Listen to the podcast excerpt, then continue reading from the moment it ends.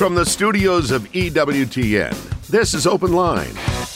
With today's host, Father Brian Mullady.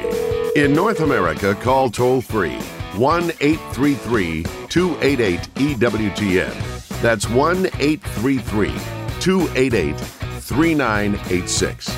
Outside North America, call 1 205 271 2985. You can also text the letters EWTN to 55000 or send an email to openline at EWTN.com. A tremendous Thursday to each and every one of you. Thanks so much for tuning in to EWTN's Open Line. Father Brian Mullady is in the house. If you've got a question for Father, the number is 833 288 EWTN. That's 833 288 3986. If you're outside the United States and Canada, we're not going to leave you out. Your number is 1 205 271 2985. And we'll even put you straight to the front of the line if you're outside the United States and Canada. That number again is 1 205 271 2985. You can always send us an email, openline at EWTN.com, or you can text your question. Text the letters EWTN to 55000. Wait for a response. Text your first name and your question, message, and data rates rather may apply. I'm Jack Williams, Michael McCall producing the program. Your call screener is Matt Gubensky, and Jeff Burson handling our social media efforts. So if you're watching us on YouTube or Facebook Live, you can type a question into the chat window, and it may find its way to us by the end of the program. And our host, is he is every Thursday, the one and only Father Brian Mullady. How are you? Just fine, thank you. How are you? Terrific, thanks. Did you get your throat blessed today on this feast of St. Blaise? I did, I did, yes. And I bet you probably blessed a throat or two. No, No? we leave that to the parish priests. Ah, well, there you go. Very good. Well, uh, today is the feast of uh, the martyr, St. Blaise, but yesterday was the feast of the presentation of the Lord, which the hardcore people will tell you is really the end of Christmas, right? Right. Yeah. Well, uh, the presentation in the temple, I think, is an absolutely marvelous feast on many, many levels. And you're right, it is the end of the end of the Christmas season. It's also known as Candlemas because the candles are all blessed at that particular Mass for the future coming year. And then, in when if you have a more highfalutin liturgy, uh, there's a procession with the candles uh, because what we're doing is going out to meet the Lord who finally comes to the temple in order to begin, at least in Scripture, to put an end to the old law and introduce the new dispensation. It's why in the Eastern Church this feast is called the Feast of Meeting, because the Lord of the temple comes to meet the temple. His parents bring him to perform the rituals to become a member of Israel physically, but the characters that are in the temple, especially represented by Simeon and Anna, are described as just and pious and waiting for the consolation of Israel. And so they, in a sense, represent the thousands and thousands and thousands of years of various people, both pagans and Jews, who were awaiting redemption. And interestingly enough, moved by the Holy Spirit, in other words, through a revelation, remember, Simeon has received the truth that he will not see death until he's seen the Messiah. And then this little baby, this helpless baby, not from a great family, not from a great town, not a member of the royal family, not just the ordinary little child, he realizes is the Word made flesh. And then he speaks this beautiful canticle, which in the liturgy, the divine office uses for the hour of compline or night prayer, and has often been attributed to a preparation for death. Because not only is it a recognition that the Messiah has come, but since Simeon has received this truth, that he won't see death until he's seen the Messiah, this is a preparation for death. In case you die during the night. Now, Lord, you can dismiss your servant in peace because your word has been fulfilled. My own eyes have seen your salvation. And then there are two phrases that are used that are essential to this feast. In fact, in the famous procession of the candles, we used to sing it, Lumina Revelationem Gentium, at Gloria Plebis Tua Israel, light of revelation for the Gentiles, and the glory of your people Israel. Now, if you think about it, this phrase represents, in miniature, the organs by which we know the objective truth, a truth which, once we understand it here on earth, leads us always to have a dynamism toward the truth, which is God, because God is the source of all truth and the source of all being. And both reason and faith lead us to this, and therefore the child is a fulfillment of both what the philosophers have been looking for and what the Jews have been looking for. So you have the light, phos, which is the means, for example, in a philosopher like Aristotle, the Jews to know the truth of nature through reason. And then you have the glory, which is the holy cloud, the Shekinah, you know, which covered the mountain when the law was given to Moses and filled the temple when the sacrifices were performed. And the glory that shone around the angels when they proclaimed to the shepherds, Glory to God in the highest of your people Israel. So you have these two expressions of light. One is the light of reason, one is the light of faith, and both of these lights fuse in all those people who, like Simeon and Anna, have been looking for the consolation of Israel. So once we experience the Lord, who's come to the temple, to meet the temple, in order to put an end to the sacrifices of bulls and goats in the temple and to connect it to his own sacrifice on the cross, then we too can pray the prayer which Simeon prayed, both because we're so grateful that we've seen our salvation, but also a prayer that lets us realize that the only final fulfillment of our life is after it's over when we see God, whom the light and the glory lead us to. So now, Lord, you can dismiss your servant in peace, because your word has been fulfilled. My own eyes have seen the salvation which you have prepared for all the nations, a light of revelation to the Gentiles and the glory of your people, Israel. 833 288 EWTN is our toll free number. It's a free telephone call anywhere in North America. 833 288 3986. It's a Thursday edition of EWTN's Open Line, and I want to take a brief moment. Just was uh, given word that uh, a colleague and associate of ours in the Diocese of Fargo, North Dakota, Mr. Steve Splonskowski, uh, who does, uh, he's the longtime executive director of Real Presence Radio in uh, North and South Dakota, Minnesota, uh, Montana. And uh, his wife, lovely wife Jacinta, has just learned, just here in, in these moments, that her mother has suffered a stroke. And so Steve and Jacinta and the family are heading to uh, her location now. Uh, so if you would all please be so kind as to keep Jacinta and Steve and Jacinta's mother in your prayers. And Father, I wonder if you might offer just a small prayer for Jacinta's mother before we uh, go to break here. Yes, I'd be happy to. Dearest Lord, we ask you to help the mother of these people so that she may experience the support of our Lord Jesus Christ, who himself is the light of the world, as the light in her soul of her life. Again, our numbers are 833 288 EWTN. That's 833 288 3986.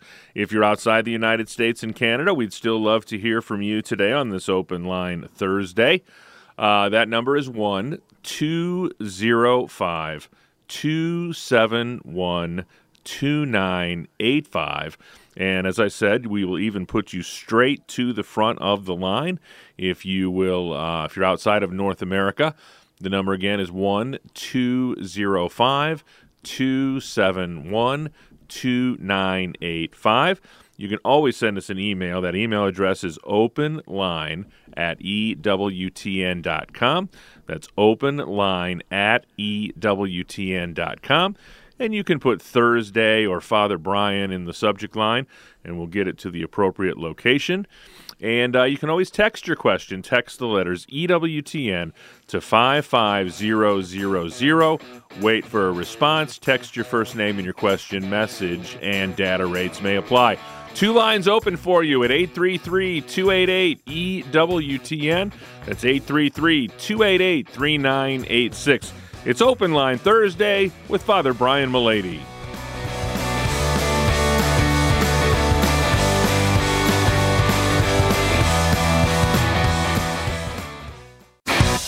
This is Open Line on the EWTN Global Catholic Radio Network.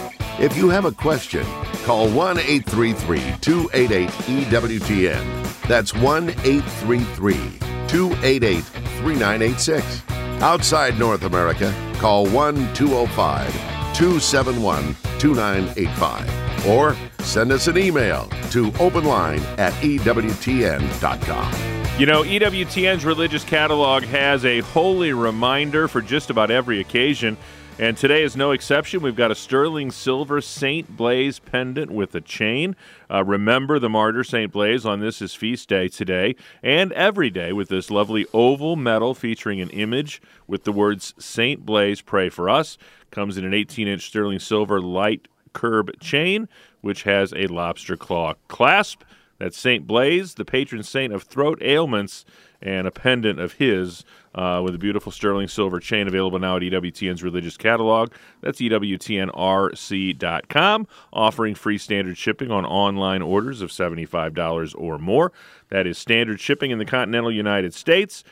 Uh, use the code FREE at checkout. So now, if we can pull Father Brian away from his online shopping, we'll continue with EWTN's Open Line Thursday.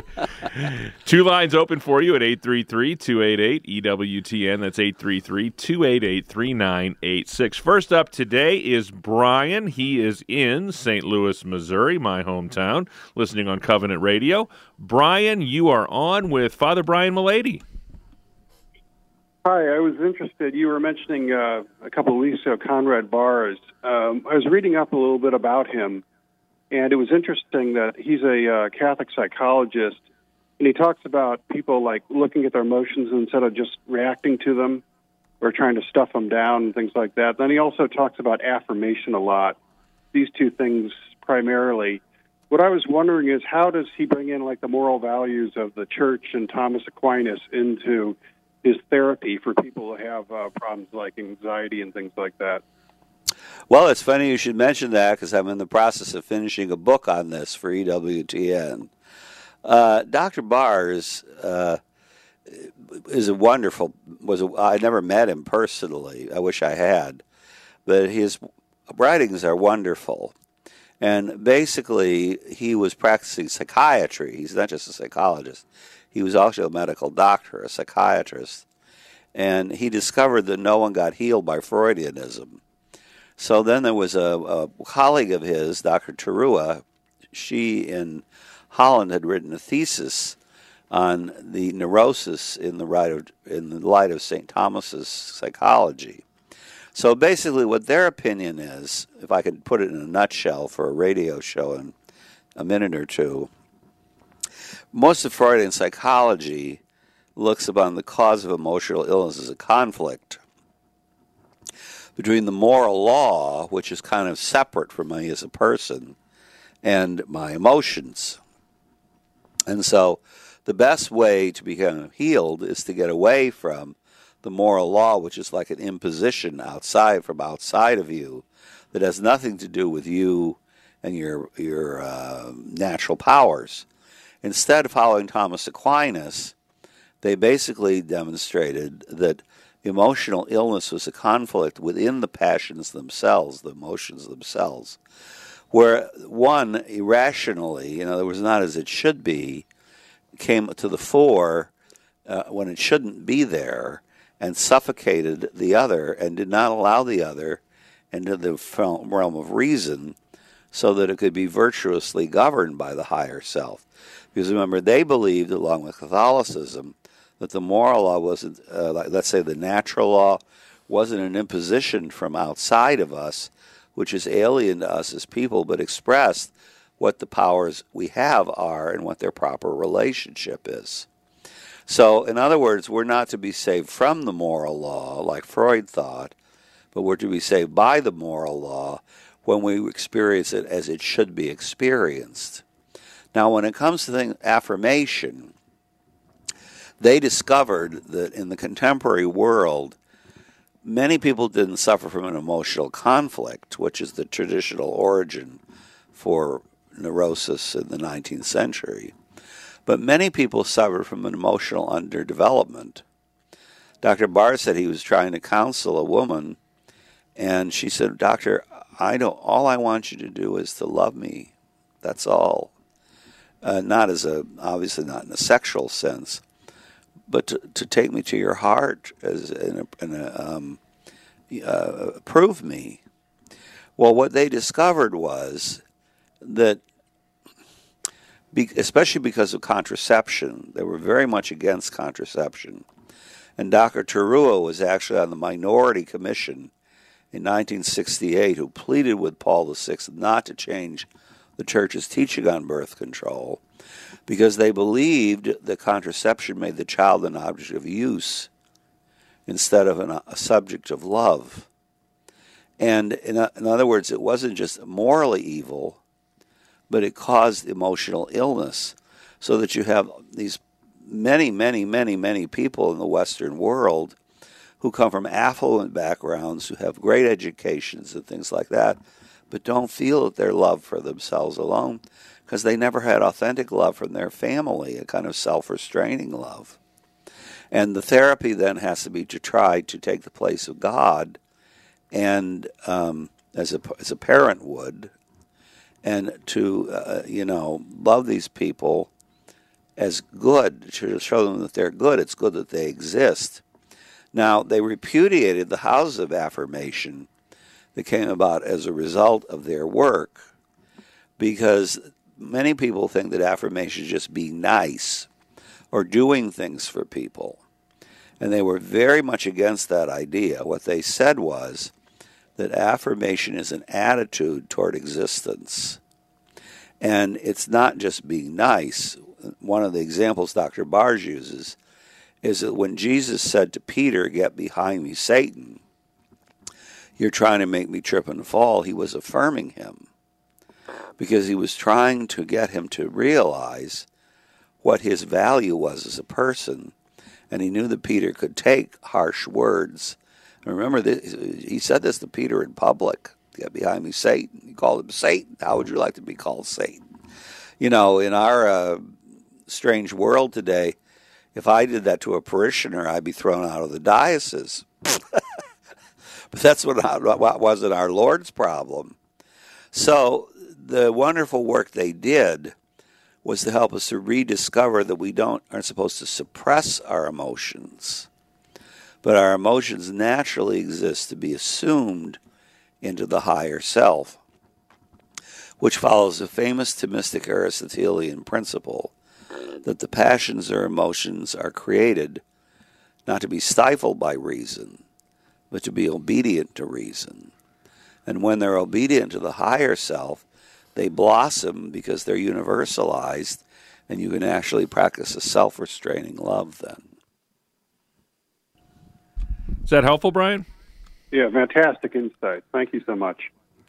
Sure. 833 288 EWTN is our toll free number. A couple of open lines for you at 833 288 3986. Next stop is Yakima, Washington.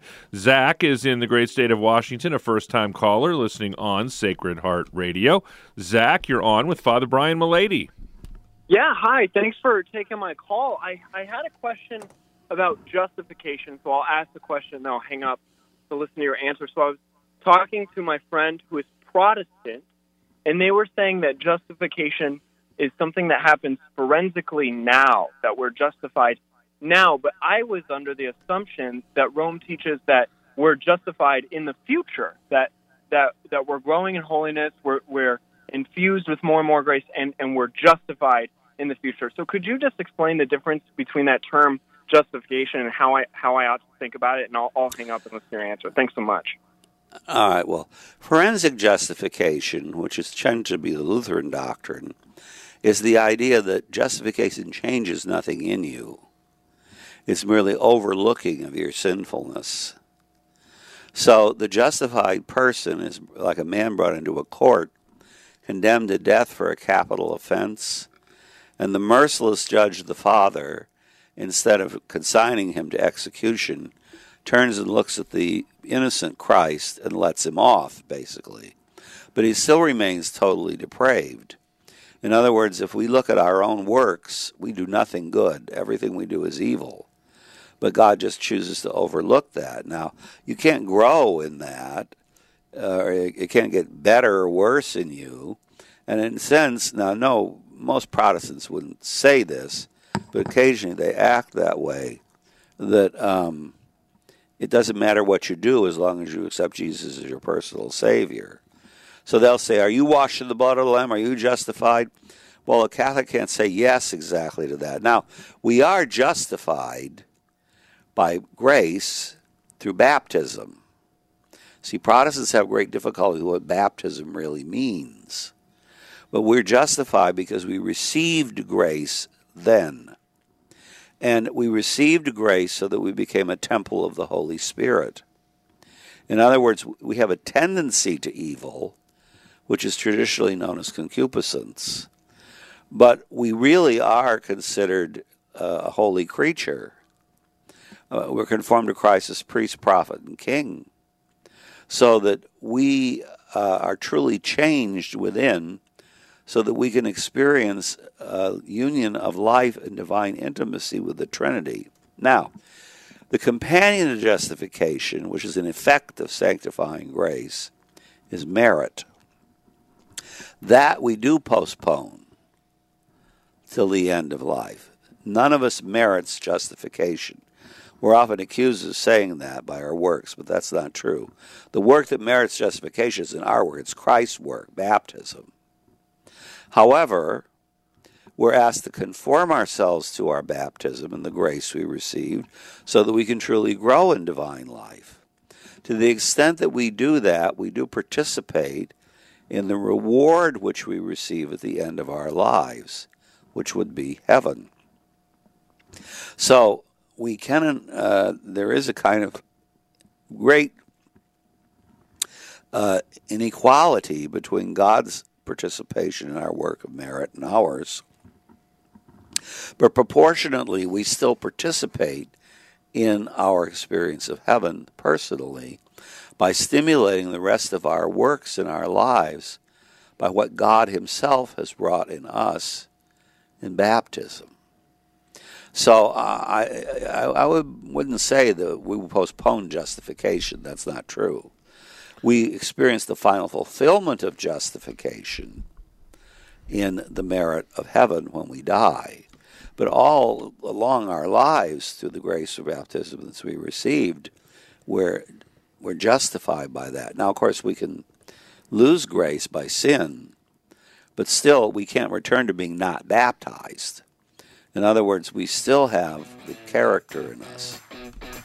833 288 EWTN is our toll free number. It's a free phone call anywhere in North America. 833 288 3986. A couple of open phone lines and plenty of time for your calls on EWTN's Open Line Thursday with Father Brian Mullady.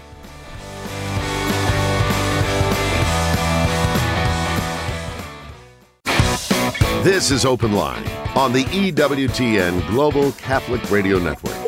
833 288 EWTN is our toll free number. 833 288 3986. We've had a bit of a Thomistic theme today, which is great for a Dominican priest. Um, And uh, we've got an email here from, or, or, actually, it's a question from Matt who's watching on YouTube. And he says that he figures you'll sympathize with the Thomist position, but is there any merit in Molinism in that it preserves God's knowledge of all possible theoretical outcomes while allowing for free will? Oh, you mean the, the famous Jesuit controversy over grace, the means of grace? Uh, my only comment about that is uh, I, I, agreed with the Pope at the time, who got sick of listening to them fight about it and forbidden to discuss it anymore. Um, I think that's a lot of a tempest in a teapot.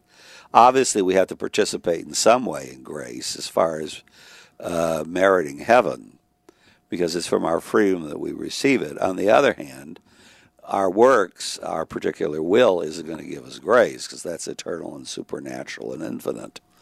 So I have a suspicion. I can't say I've done a lot of research in that problem, but I, have always had a suspicion that uh, this was due to religious sort of rivalry more than it was to to real difficulties. Now, I have to say that I think that the Jesuits do emphasize sometimes your will a little too much. But they certainly wouldn't say that you never should think about anything, uh, at least theoretically. Um, I know there's, I've heard of some Jesuits who basically would tell people just by willpower to overcome things. Well, we can't overcome things just by our willpower. God's grace has to be involved. On the other hand, so does our will. So it takes two to, to tango, and it takes two to be just to go to heaven. And that's why I said when I talked about merit that there are actually two that participate in every meritorious act the Holy Spirit that's moving you, and then you who are also moving your own powers. Now, my participation in the act is like very, very tiny, but it's still mine. That's why we all receive different rewards in heaven. In my Father's house there are many mansions. The Holy Spirit's participation is like infinite compared to mine, but I still have my proportionate um, participation. So the traditional language that's used of this is that condign merit is by equality, strict equality, like quid pro quo. I build a house and I get a wages. We don't merit heaven like that. God God's part in it. The Holy Spirit's is, is merited like that. But then the other kind of merit is congruent merit, which is proportionate. So if we do our part, God does his part. Our part may be very small, but it's still ours. And he wills that we do our part because he doesn't want to. He, he uh, C.S. Lewis used to say, he doesn't want slaves, he wants sons and daughters. So he wants us to come to him freely. And uh, then that's rewarded uh, in heaven accordingly, because the more you love God on earth, remember that's the principle of merit, not how hard something is. The more you love God on earth, the more you shall understand him in heaven. Everybody receives the same infinite God. That's the meaning of the parable of the 11th hour. You know, everybody gets the same wages. But depending on how much one has allowed God to influence them, some do receive more than others. And that's the famous parable of the talents. And, in, and often in Scripture, you can't just pick one part of the mystery. If you emphasize that too much, you deny the other part. And it's, it, it's two. So that would be my answer. I can't say I have any deep knowledge of Molinism, except that I know that the Pope got sick of listening to it. so, yeah. We head back now to the state of Washington. Jim is in Washington, also listening on Sacred Heart Radio. Jim, you're on with Father Brian Mullady. Father Mullady, yeah, I have a I have a question. Um, uh, you being a Dominican priest, I need your expert. What you think is I've been struggling with. I have a friend that's here, here's my my situation. I got a friend that's uh, uh, a Lutheran minister, and he invited me to one of his services. I've been a Catholic all my life since I was five or six or seven here in uh, uh, in Washington at uh, Holy Rosary. But I gotta say, he invited me, and um, a guy, a person, a Lutheran sitting in back of me says, "Well, the Catholics are just like the, the Lutherans and vice versa." And then when they went up to communion, I said, "Well, I can go to communion." And they said, "No, you can't. You have to have uh, 12 months or 13 months of Lutheran training, Bible study before you can go up and receive the the wine and of course the the the, the bread." And I and I and he, he wanted me to set me up with. Uh, Bible courses, and I said no. And then he then he says, "Well, what kind of Bible you asked?" I was a Catholic. It's Catholic. So what's My your grandma gave it to question? My question is that uh, what's the difference? And I'll try to get to the point. What's the difference between the Lutherans and the Catholic? Huge. You cannot go to communion in a Lutheran church because the Lutherans do not believe it's the body, blood, soul, and divinity of Christ, and they do not believe that the Mass is a sacrifice. Now, of course, Luther, as you know, preserved lots of Catholic elements. In fact, if you look, I have a, recording of a Lutheran Eucharist, the way it would have been celebrated in 1600, and it's practically indistinguishable from the Catholic Mass, except for certain things. And one of them is that the Eucharist isn't reserved, because they believe that the change only occurs in the use of it during the Eucharist. And that change isn't what we believe, transubstantiation, it's what they call consubstantiation. So, in other words, it's both bread and Christ at the same time. Now, I know in Catholicism today, in fact, I'm just joining, I think, a bishop's task force to re educate people in the nature of the Eucharist in this country. We tend to believe, not so much, in fact, some Lutherans believe more about it than some Catholics do. But consubstantiation was based on a very faulty philosophy that thought you could have two substances present in the same thing, which is simply impossible. And they believed it was bread and Jesus, uh, but it only, but really it only meant Jesus to the faith of the believer. So for one thing, they don't worship the Eucharist like we do. They wouldn't put in monstrance and incense for sure. Even though, again, I've attended high Lutheran Eucharists where they have deacon and subdeacon investments and incense and the whole thing. And the music, of course, to the old one, Lutheran music at least, used to be very beautiful because it was all Bach and beautiful organ music and beautiful singing. But then they just throw it out afterwards. And if they run out of Eucharistic bread, they just go back and bless more because they don't believe it's a sacrifice. So it's huge the difference between the two. And you cannot go to a Lutheran Eucharist. That's that's communicatio in sacris. It's uh, it's it's uh, basically saying that you believe what they believe when you don't. Uh, at least the communion. When I was in the seminary, I occasionally used to attend the first part, not the last part, of the uh, Episcopalian Eucharist because I liked the music. but I'd leave before the actual action began because uh, we're, we, what we're saying is if we stand there is that we, we believe it and we don't. So, and to give you another example to help you perhaps, when I was in formation, it was very liberal in Berkeley. And on the Feast of St. Thomas, we invited the Protestant professors from the consortium up at Berkeley to come to Mass, which they did. And then one of our priests, in, uh, very inappropriately, decided to be ecumenical and invite them to go to communion. Well, a bunch of them stood up and started to go, but Dr. Cooper, who was the president of the Lutheran seminary, he was sitting there and they said, Come up. And he said, No, I don't believe in it, and I'm not going up there. And I thought, good, someone who has the courage of his convictions. So you need to realize there's an essential difference between the way we think about it, even though it often looks the same in many ways. 833-288-EWTN is our toll-free number. Still uh, time for your calls. A couple of open phone lines at 833-288-3986. Well, you are number one in the state of Washington today. Father Annie is in Pasco, Washington. She's watching us on YouTube today. Annie, thanks for holding. You're on with Father Brian. Hello. Hi, Father Brian. Hi. Okay, as succinctly as possible, here goes. Uh, can you have true faith with a backup plan? True faith with a backup plan? Yes. Is that uh, what does that mean? okay, so you mean if, if you're you wrong? True... well, okay, so mm, my situation is I have a medical situation, uh, multiple surgeries already, and Yes. finally realized that God has been my backup plan because we've gone through all these surgeons. So finally going over to Italy and asking Padre Pio to intercede for me, and but at the same time I'm suddenly realizing, hey, there's great surgeons that will see me over here. So going to see those surgeons would be having a backup plan. Oh. Uh, So wouldn't that kind of negate the whole faith of going?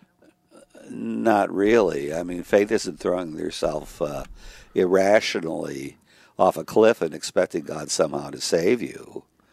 I mean, faith demands that we do what we're able to do, which would be seeing the surgeons or whatever. But then, uh, in case if that doesn't h- help, God is should be moving you to see the surgeons, but then also to accept the outcome if it, it's not possible that they can cure you. But He doesn't expect you to give up your brain when you become a believer, or to just sit on your hands and He's going to somehow resolve the whole mess. Not at all. It's not a backup plan. It's a part of faith and providence. The fact that you live in a time when you can have such surgery is a part of divine providence. Does that help, Annie? Kind of, yeah. Thank you. All right, I appreciate your time. Uh, we appreciate your phone call. 833 288 EWTN is our toll free number. 833 288 3986. Uh, Lulu is watching us on YouTube and she wants to know why can I not go to RCIA over the internet like over Zoom? I have no idea. Probably because your your parish or your diocese doesn't let you. I'm sure there are people that allow people to go to RCIA over Zoom in some places. It's not like a. It's not like going to reconciliation via Zoom. or Not at all. Like that. no, Yeah. no. It's just catechism class, basically, or should be. I mean, I know they do all these things, strange things with candle gazing in some places and stuff, but what it's really supposed to be is uh, a catechism. Now, if you mean the sun, the Sunday deal where you're, you know, having the scrutinies and all that stuff. Well, that thing you really should be present for. You can't really do that over the internet. I don't know what you mean by RCIA, but if you mean the scrutinies, you really should be present for that. 833 288 EWTN is our toll free number, 833 288 3986. Be sure to check out EWTN News in depth tomorrow night, 8 p.m. Eastern Time. Montse Alvarado and her guests will discuss what the leading voices in human rights are saying about calls for boycotting the Olympics. That's tomorrow on EWTN News in depth with Montse Alvarado. Tomorrow night, 8 p.m. Eastern Time, right here on EWTN Radio and Television. John is on Long Island in New York listening to EWTN on Sirius XM Channel 130. John, thanks for holding. You're on with Father Brian. Hi, Father Brian. Um, Hey. My question is I'd like to get some clarification as far as uh, in what capacities or, uh, we're about to baptize my son. I, I Um, didn't get didn't get the whole Well, thing. he's, he's yeah he's so they're about to baptize his son. Go ahead, John. Uh, we wanted to ask someone who's actually Greek Orthodox to serve uh, as Godfather, but I'm not sure uh, if they would be allowed to. Uh, I'm not sure about the Greek Orthodox. I I have a feeling there wouldn't be any problem if they would be willing to do it, uh, because you know the Greeks they don't want anything to do with us. Uh, I only know that because one of the worst weddings I ever performed, much worse than Jewish or Muslim and Catholic, was Greek Orthodox and Roman Catholic. And the people wanted to be. The woman was a Catholic, Roman Catholic from her parish. The man was a Greek Catholic. So they wanted to have the mass or the wedding in our parish, but use the Greek ceremonial. So I said, okay, I can get you a dispensation for that. So and I can get the Greek priest dispensation to come and do it. and I can just witness it. So I called the chancellor, and they said, "Sure, there's no problem with that." So the next week they walked in, and I said, "Okay, it's all set." And the Greek guy, the guy who's the Greek Orthodox, is like, "Heck, it is." My priest says no. Priest is setting Greek priest is setting foot in the Roman Church for any reason whatsoever. I thought, okay. Uh, I mean, as far as we're concerned, there doesn't seem to be a huge problem for that, especially for being Godfather. But um, I don't know how they would feel about that. So just so you're aware that there's this thing that goes back to 1054 or something, or the sack of Constantinople. Um, I, I've never been quite sure what the problem really is, but it's it's a it's a deep one, and it's more cultural than anything else. But uh, yeah, uh, I, he's Christian. We recognize them as a valid church. Um, I think that I'm pretty sure you'd have permission for that. Uh, next up is Joseph in Knoxville, Tennessee, watching us on YouTube. Joseph, you're on with Father Brian Mullady. Thank you. Uh, thank you, Father, and uh, thank you for what you all do. EWTN is uh, awesome. Just wanted to say that. Uh, I had a question. Uh, there's someone I know that has struggled with drug addiction, and it, since it's excuse me, since it's such a pandemic right now, not a pandemic, I guess, but an epidemic. I'm not sure the definition. Since it's impacting our country so terribly, is there any Catholic uh, programs that the church is ever going to create? And I only ask because I've looked at a few for this person that I know, and it's like five grand a week at St. Gregory's. So I just noticed it seems to be a huge need uh, just from my knowledge of it, it seems to be a diabolical type of struggle too, where if they go to a secular rehab and they say, you know, eat this kind of nutrition or, you know, do this kind of exercise, I I personally think that's not enough. It's not addressing the spiritual component or perhaps the sacrament of confession and uh, receiving the Eucharist. So I just wanted to ask, Father, if you know of any um, programs that the church is going to uh, or that they have. Like I know Catholic Charities perhaps is associated, but I've yet to find an affordable uh, Catholic institution or um, rehab program for those people. Well, I don't really know. It's not not in my world. Um, I would imagine there are some like that. There'd be more like a twelve-step thing, where you know, like Alcoholics Anonymous, where you go and get uh, um, support a support group and trying to do that. But as for a clinical situation, I'm not aware of any for lay people. I am aware of some for the clergy, which, as you say, they're very expensive, though.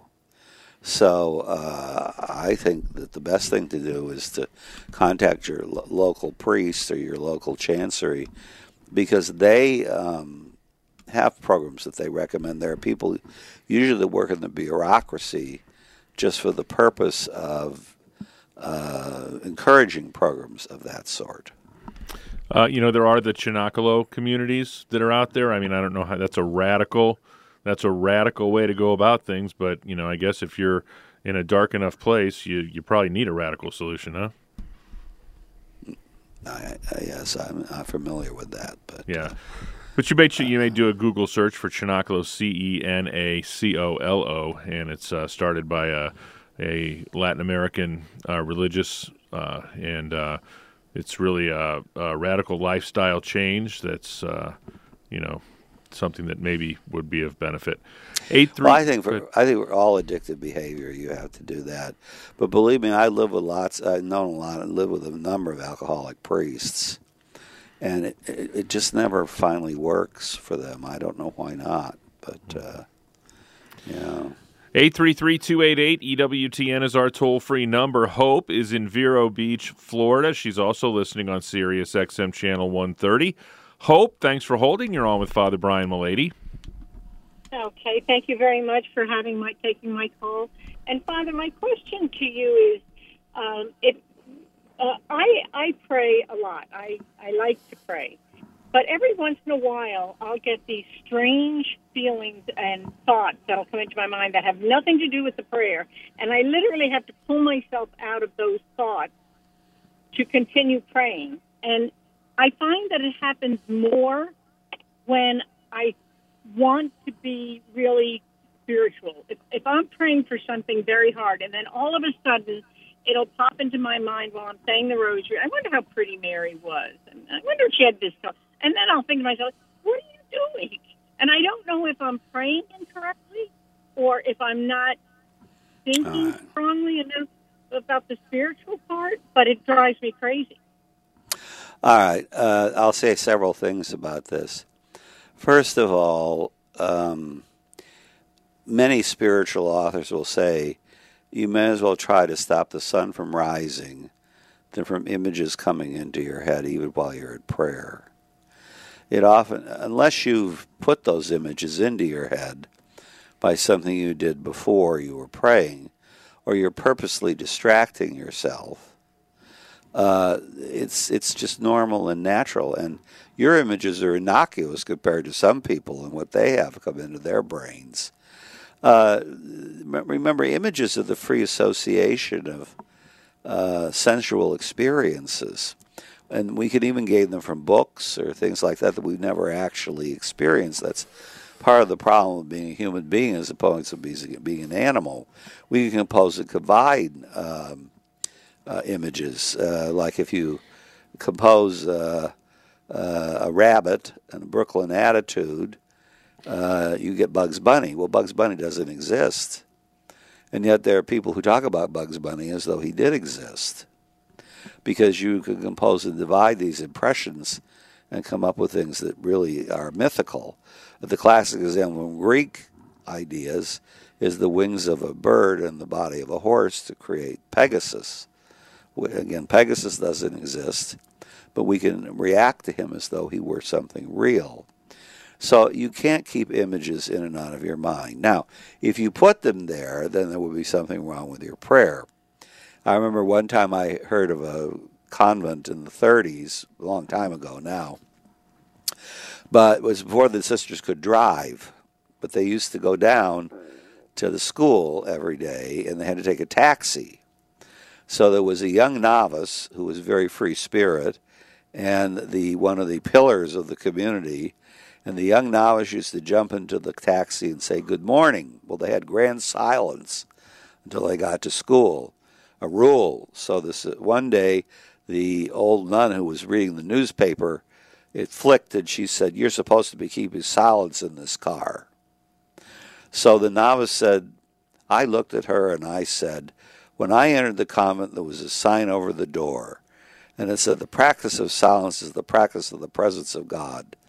Now, it seems to me that a person who wishes a cheery good morning to her neighbor, even though she may be materially breaking silence, is much more practicing the presence of God than someone who's keeping it reading the gossip column. of course, it went all the way to the priest confessor. this is a dispute. And the novice in question said to me many years later, it killed him to admit it, but he had to admit I had a point. no, if you don't put the images into your brain yourself by something you do, there's nothing defective about your prayer. Uh, many people, distractions are normal and natural. The question is what you do with them. Once you become aware that you're distracted, then you have to try to refocus your attention. It's one of the reasons why Teresa of Avila always used to bring a book to meditation. She didn't read it like we would read a textbook where we had to get through to the end or a novel. But when she got distracted, she'd look in the book, could be scripture or something like that, and find something, a phrase that would strike her attention, basically to refocus her attention. So don't worry about distractions, even images that seem strange to you. You just can't stop them happening by your will.